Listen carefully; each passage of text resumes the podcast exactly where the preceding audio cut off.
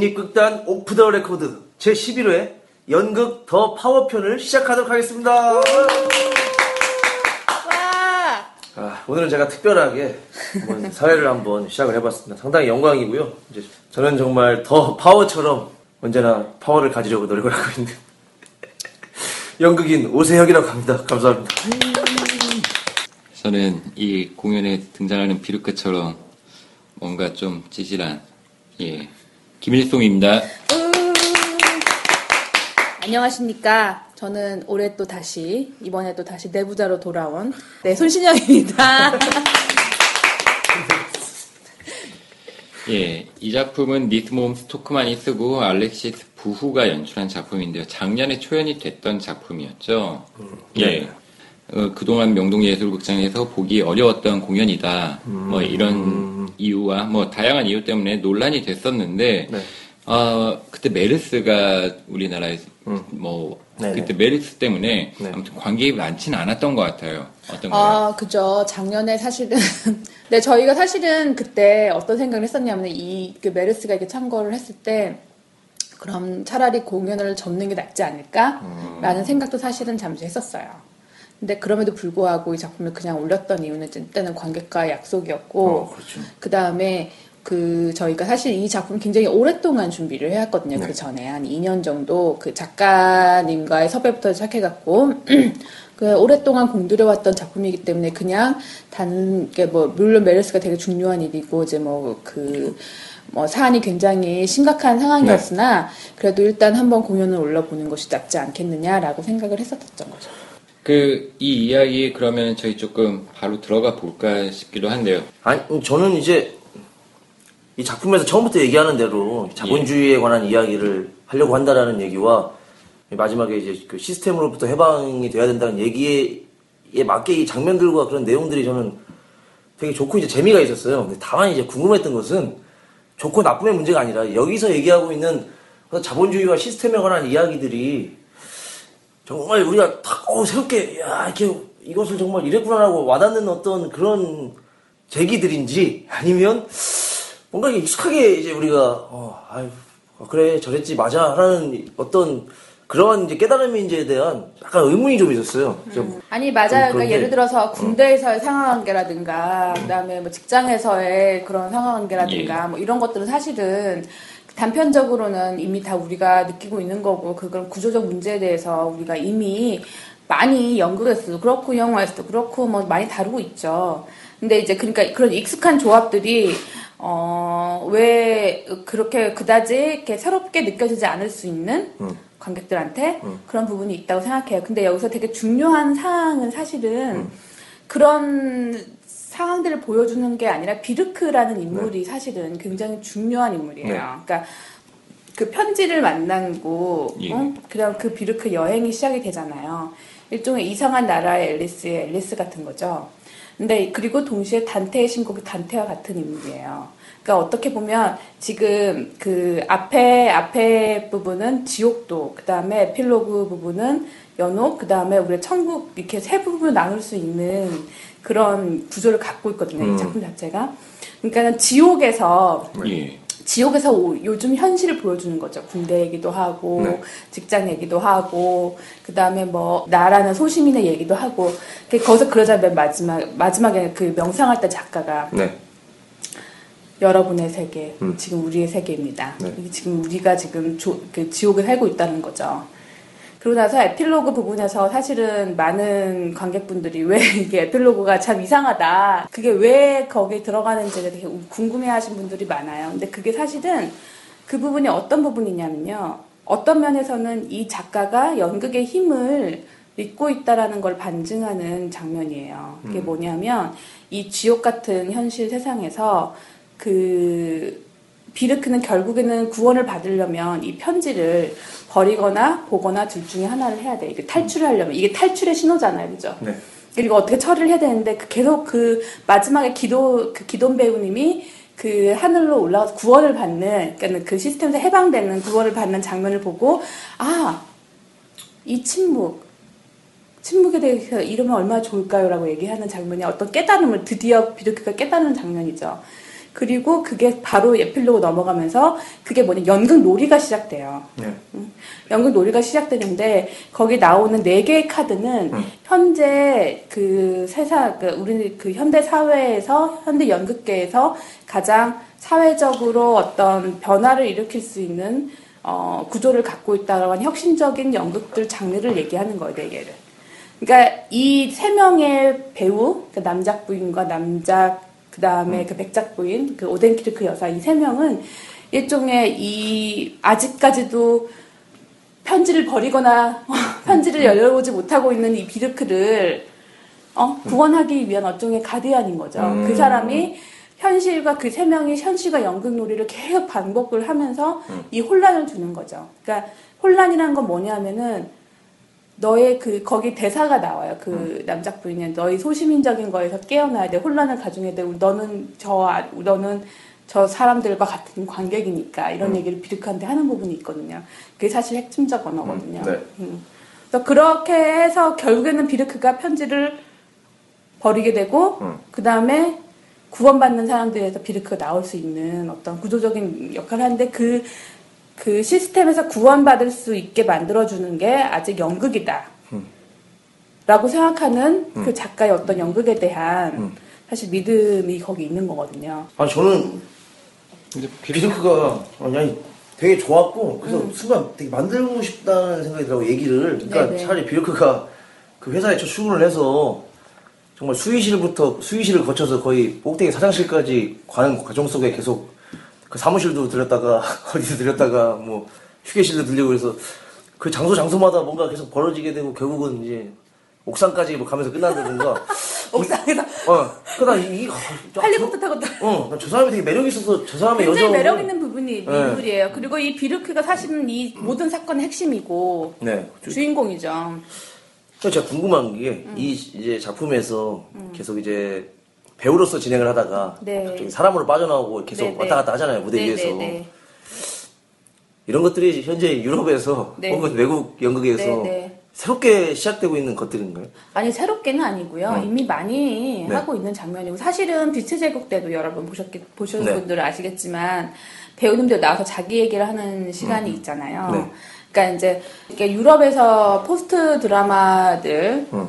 어떤 형식적 특성을 보면 연극적 기호와 그다음에 사실적 기호, 그러니까 실제적 기호 사이에 어떤 혼돈, 음.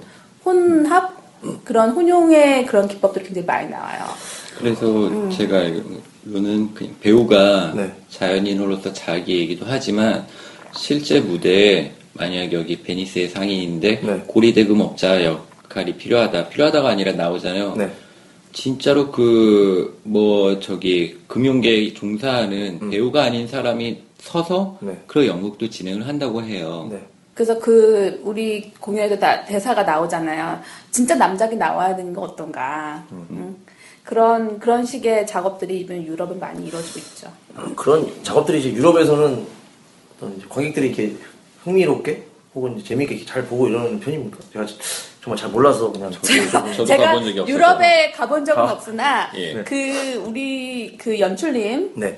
알렉시스 부 연출님과 네. 니스몬 스토크만 작가님의 말씀을 따르면 이런 형식은 굉장히 일반적이다. 네. 라는 이야기를 하셨었습니다. 음. 잘 받아들이고 있다라는 얘기겠죠? 그래서 부부 같은 년- 경우에는 오히려 네. 그게 좀 일반화되고 그러니까 자신은 그게 또 싫다. 이게 그 충분히 훈련되지 않은 사람들이 네네. 무대에서 이렇게 하는 것들에 대해서 본인이 약간 반감도 있다라고 얘기를 했었거든요. 음. 그러니까 저는 어찌됐건 저의 이 예. 뿌리가 이제 마당극이지 않습니까? 그래서 저는 극장 바깥에서 할 때는 항상 이런 식으로 좀 이렇게 작업을 해왔던 것 같아요. 저는 누군데. 뭐 이런- 아. 근데 이제 극장 안으로 들어오게 되면서 네. 사실 극장이라는 공간이 주는 것이 있잖아요. 사람들은 어차피 이제 공연을 보기 위해서 극장을 적극적으로 찾아온 것이고. 네.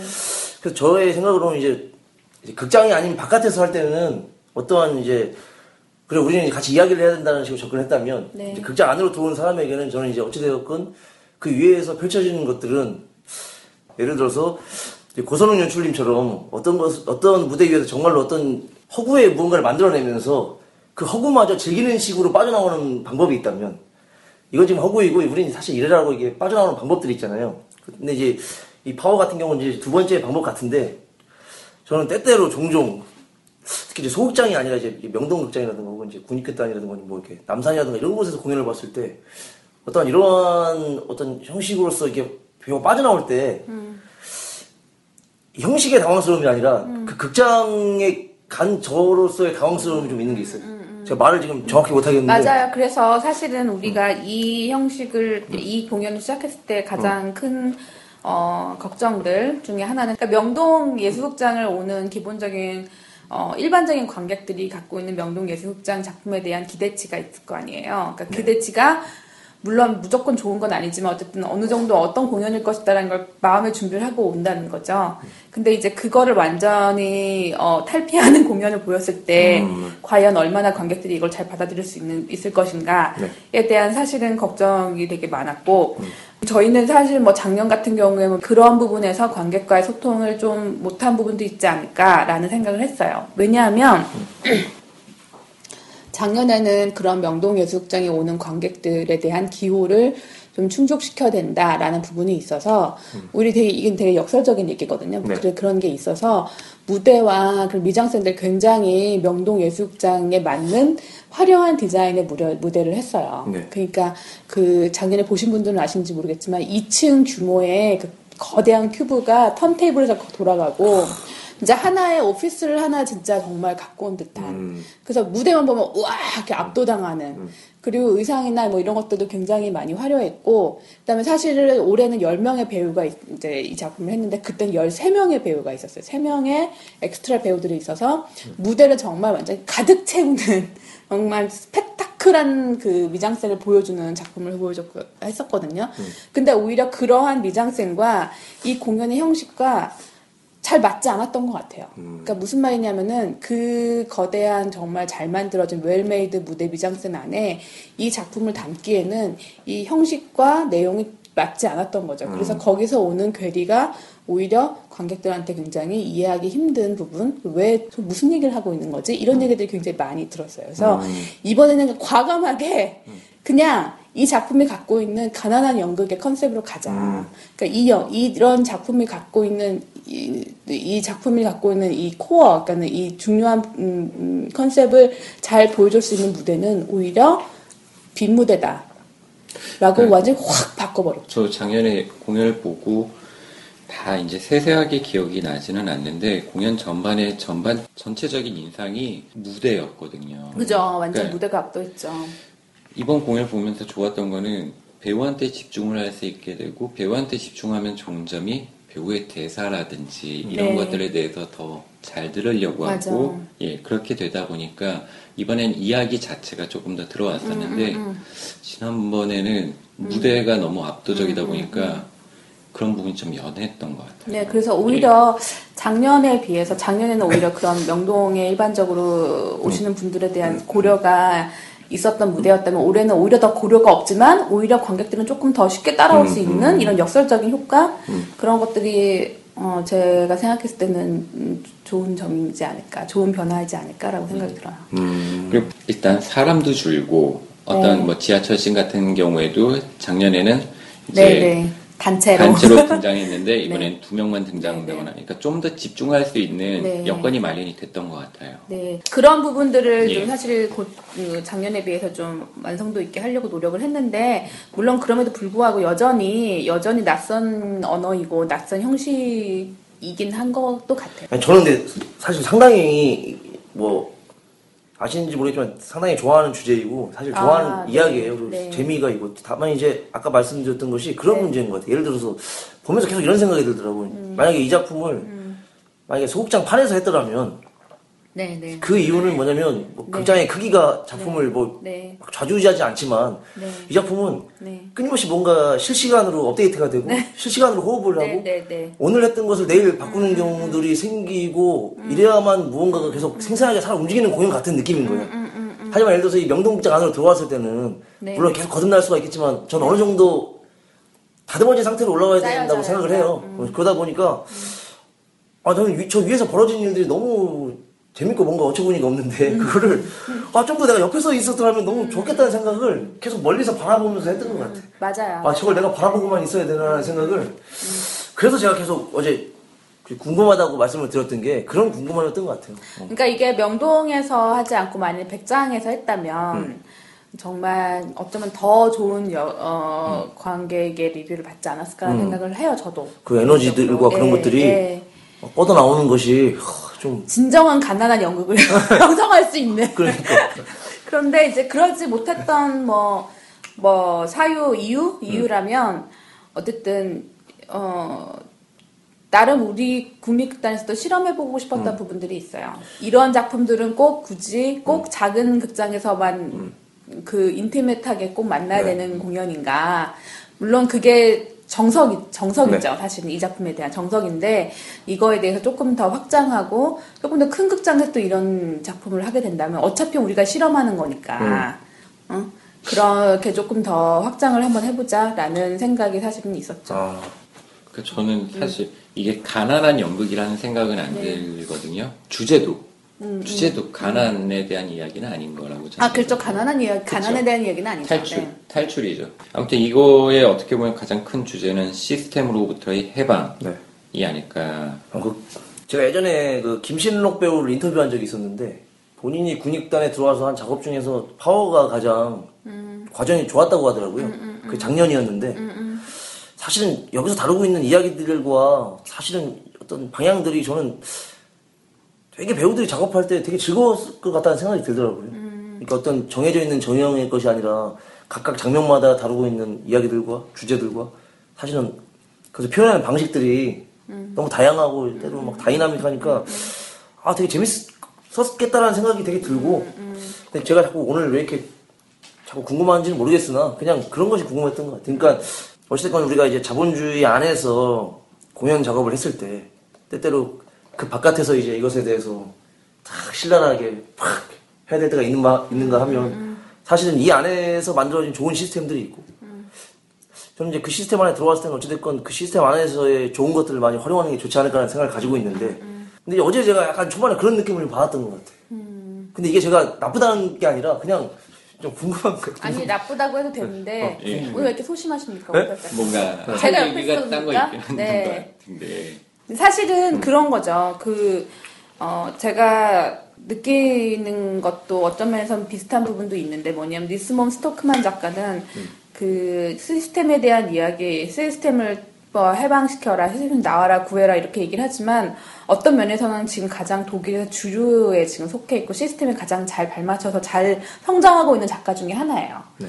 그러니까 우리가 생각했을 때 되게 뭔가 이율배반적인 것 같고 어 그런 그런 부분도 느껴지는 부분도 있을 수 있겠죠. 어 이 작가가 원하는 거는 사실은 포스트 드라마의 어떤 형식적인 그 형식과 내용적인 어떤 주요한 사항이 뭐냐면요. 일단은 깨보자는 거거든요. 음, 음.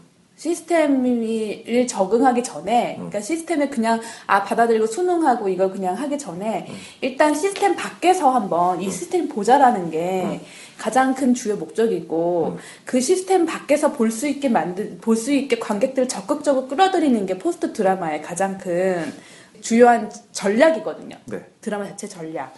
하여간 중요한 것은 뭐 어쨌든 우리가 이 시스템에 적응하기 전에 시스템 위에서 한번 보, 는 시간을 가졌으면 좋겠고 그것이 연극만이 브레히트 이후에 갖고 있는 현대 연극이 갖고 있는 어떤 중요한 목적이 아닐까 연극의 목적이 아닐까. 그리고 그것이 연극만이 할 수 있다라는 네. 부분을 작가는 가져가고 있는 것 같아요. 저는 그 지하철 씬에서 노숙자가 그런 얘기를 하거든요. 시스템으로부터 탈출해야 된다. 근데 그거는 너 밖에 있는 게 아니라 네 안에 있는 거다. 그래서 아, 작가가 하고 싶은 얘기가 여기 있나? 라고 생각을 했어요. 물론 그 뒤에로 가면은 그런 생각마저 뒤통수를 치는 또 대사들이 나오긴 하지만 그래서 아, 어쨌거나 이 작가는 그 시스템이라는 게 외부의 어떤 구조적인 그런 게 아니라 자기 안에 있는 것들을 깨부셔야 된다 라고 얘기하는 게 아닌가? 그러니까 자기가 시스템을 예. 수능적인 자기 자신도 한번 깨부셔야 된다는 예. 부분도 음. 있는 것 같아요. 그러니까 그거를 약간 위, 위에서 메타 연극적으로 예. 근데 왜 그걸 말하는 사람이 왜 홈리스일까요? 그게 네. 전그 대사가 사실은 되게 좋거든요. 가끔 저도 저는 서울역에 사무실 있잖아요. 여러분 국립극단은 서계동 뒤편 네. 서구역에 있습니다. 근데 서울역을 저희가 출근을 할 때 보면 거기 홈리스들이 굉장히 많아요. 네. 거기 대사가 있죠. 당신이 뭘 두려운지 알아. 당신이 나처럼 될까봐 두려운 거지. 음.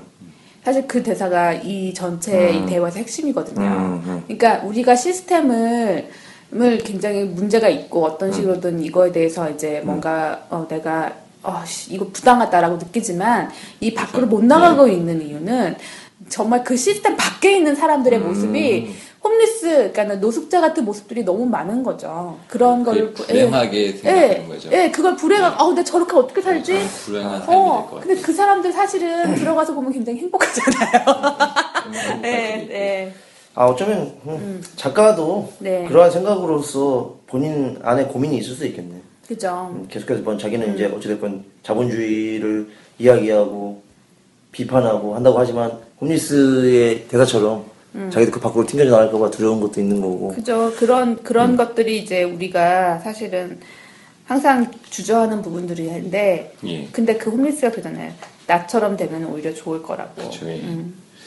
그러니까 스스로 시스템으로부터 벗어난 사람들은 괜찮은데 나 저렇게 되면 어떡하지? 음. 그런 조바심이랑 그쵸, 불안감 때문에 그쵸. 우리는 자꾸 시스템 안에서 안정을 안정을 찾으려고 싶- 하고. 그런 거죠. 예 계속 얘기를 해보면 해볼수록 저는 비르크가 정말 계속 주, 주인공으로서 작용했으면 좋겠다는 생각이 맞아요. 드네요. 맞아요. 비르크의 하루 동안의 어떤 여정이 되었으면 음. 예를 들어 그 전철에서 아무튼 그 홈리스를 만나는 사람마저 저는 만약에 비르크였다면 음. 훨씬 더 좋지 않았을까 하는 생각이 근데 비르크- 비르크는 비르크는 이제 연주가 작가랑 얘기를 했을 때 비르크라는 인물은 물론 주인공이에요. 네. 주인공인데 비르크가 너무 기- 저기 이기돈 배우가 했던 나처럼 너무 일찍 깨달아 버리면 안 되는 사람인 거죠. 네. 사실 우리는 되게 주저하는 부분이 굉장히 많잖아요. 네. 그죠?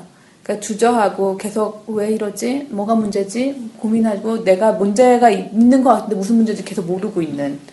그러니까 사실은 그런 사람이 대부분일 거란 말이죠. 네. 그러니까 그런 사람을 대표하는 인물로 비르크가 나왔기 때문에 끝까지 마지막에 결국 이제 편지를 버리는 그런 결단을 내리긴 하지만 어쨌든 그, 그 과정이 사실은 되게 중요한 거고 그래서 사람들은 관객은 끝까지 막 어우 쟤 뭐야 왜 봉투 왜 안 저거 들고 다니고 왜 자꾸 사람들 방해하고 왜 저래 이런 오히려 화가 나 그러니까 짜증나는 감정을 느껴길 바랬던 것 같아요. 약간은. 그, 그러면 저는 별로 네. 짜증은 안 났는데 음. 왜냐면 씬이 진행될 때 지루해질 즈음 나와가지고 정리해주고. 빵개주기 때문에 네. 비르크가 나오는 씬이 저는 재미있었어요 야, 사실은 저도 보면서 네. 아, 이 장면이 과연 해결될까 싶은데 비르크가 나옴으로써 자연스럽게 이것이 해체가 되면서 아 그래 저렇게 해결되는구나. 네, 어쨌든 비르크는 장치가 아니고 비르크는 우리들입니다. 네. 어, 비르크는 우리들이다. 그리고 제가 이걸 이제 팟캐스트 준비하면서 제가 작년에 부후 네. 인터뷰를 했었어요. 네, 네. 그래서 그걸 다시 봤었는데 부후가 이 공연을 준비를 하는 과정에서 윤광진 연출님으로부터 선물로 책을 한 권 받았다고 예. 그 이제 투명 사회라는 책이었는데 한병철 선생님 투명 네. 사회인데 이 한병철 선생님은 피로 사회의 저자잖아요. 네.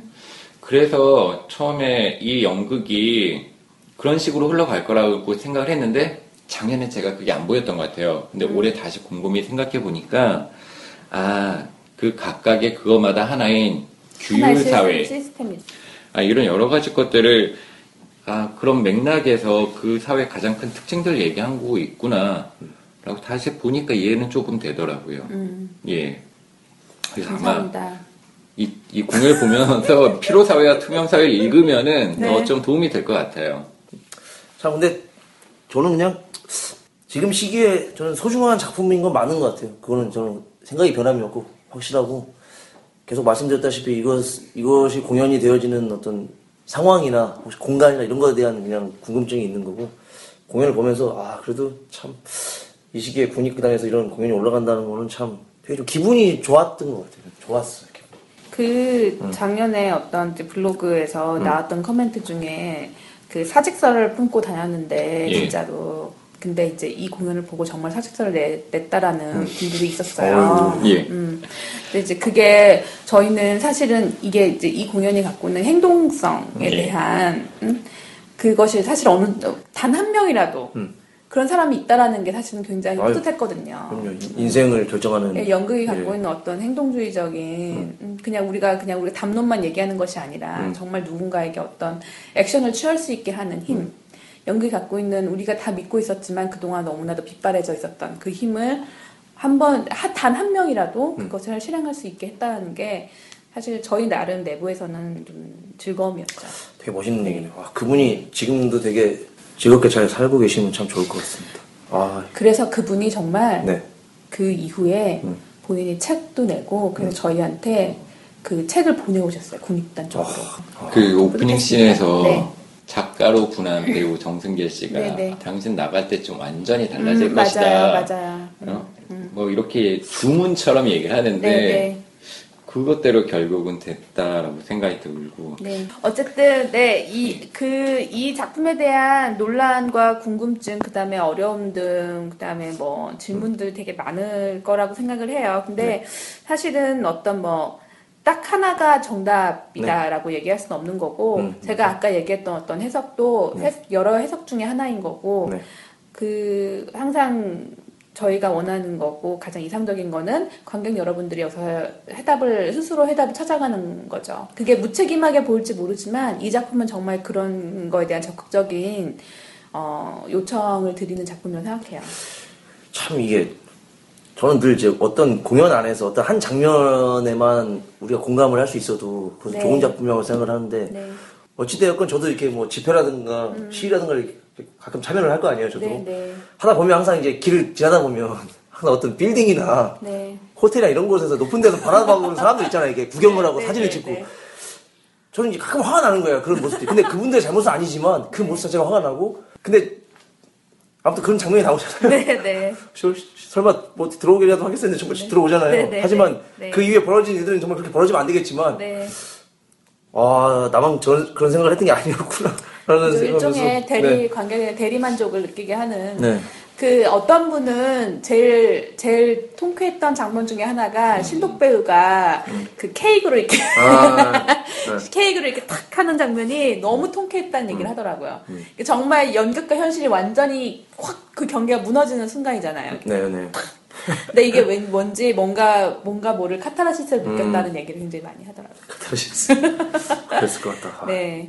그러니까 우리가 무대에서 어다 가짜라고 생각하잖아요. 네, 네. 근데 그건 진짜죠. 아, 음, 그래서 그 부분도 그렇고 이제 어떤 현실적인